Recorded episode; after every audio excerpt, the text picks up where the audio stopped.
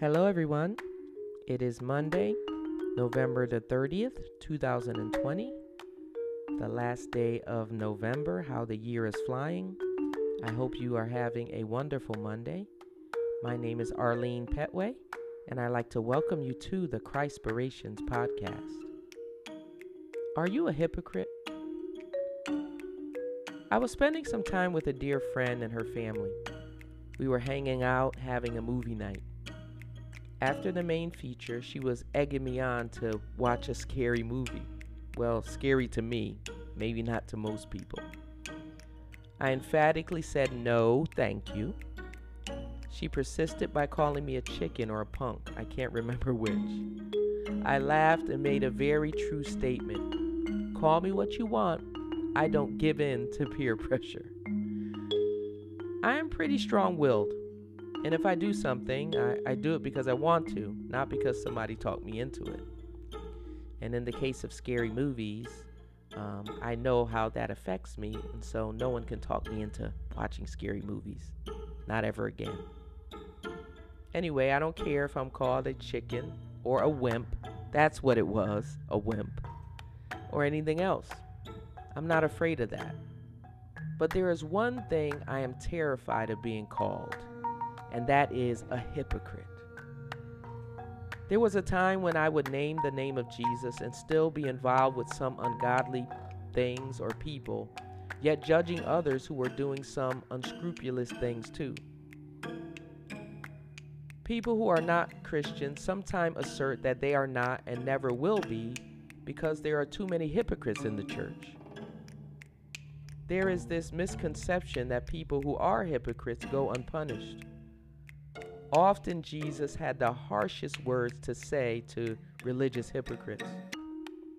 In my study this morning, I came upon such a passage. Romans chapter 2, verses 1 through 11. Therefore, you have no excuse, you foolish person, every one of you who passes judgment. For in that matter in which you judge someone else, you condemn yourself. For you who judge practice the same things.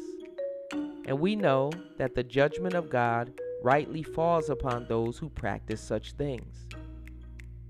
But do you suppose this, you foolish person, who passes judgment on those who practice such things, yet does them as well, that you will escape the judgment of God? Or do you think lightly of the riches of his kindness and restraint and patience, not knowing that the kindness of God leads you to repentance? But because of your stubbornness and unrepentant heart, you are storing up wrath for yourself on the day of wrath and revelation of the righteous judgment of God, who will repay each person according to his deeds. To those who by perseverance in doing good seek glory, honor, and immortality, he will give eternal life. But to those who are self serving and do not obey the truth, but disobey righteousness, he will give wrath and indignation. There will be tribulation and distress for every soul of mankind who does evil, for the Jew first and also for the Greek. But glory, honor, and peace to everyone who does what is good, to the Jew first and also to the Greek, for there is no partiality with God. Wow. I must admit that I have had times of hypocrisy in my life. There were times when my words didn't line up with my lifestyle and conviction. Today, this is the thing I strive against the most living the life of a religious hypocrite. If you are not a Christian and you have used this as an excuse not to be one, it's a weak excuse. First of all, the Christian life is about following Christ, not a flawed person.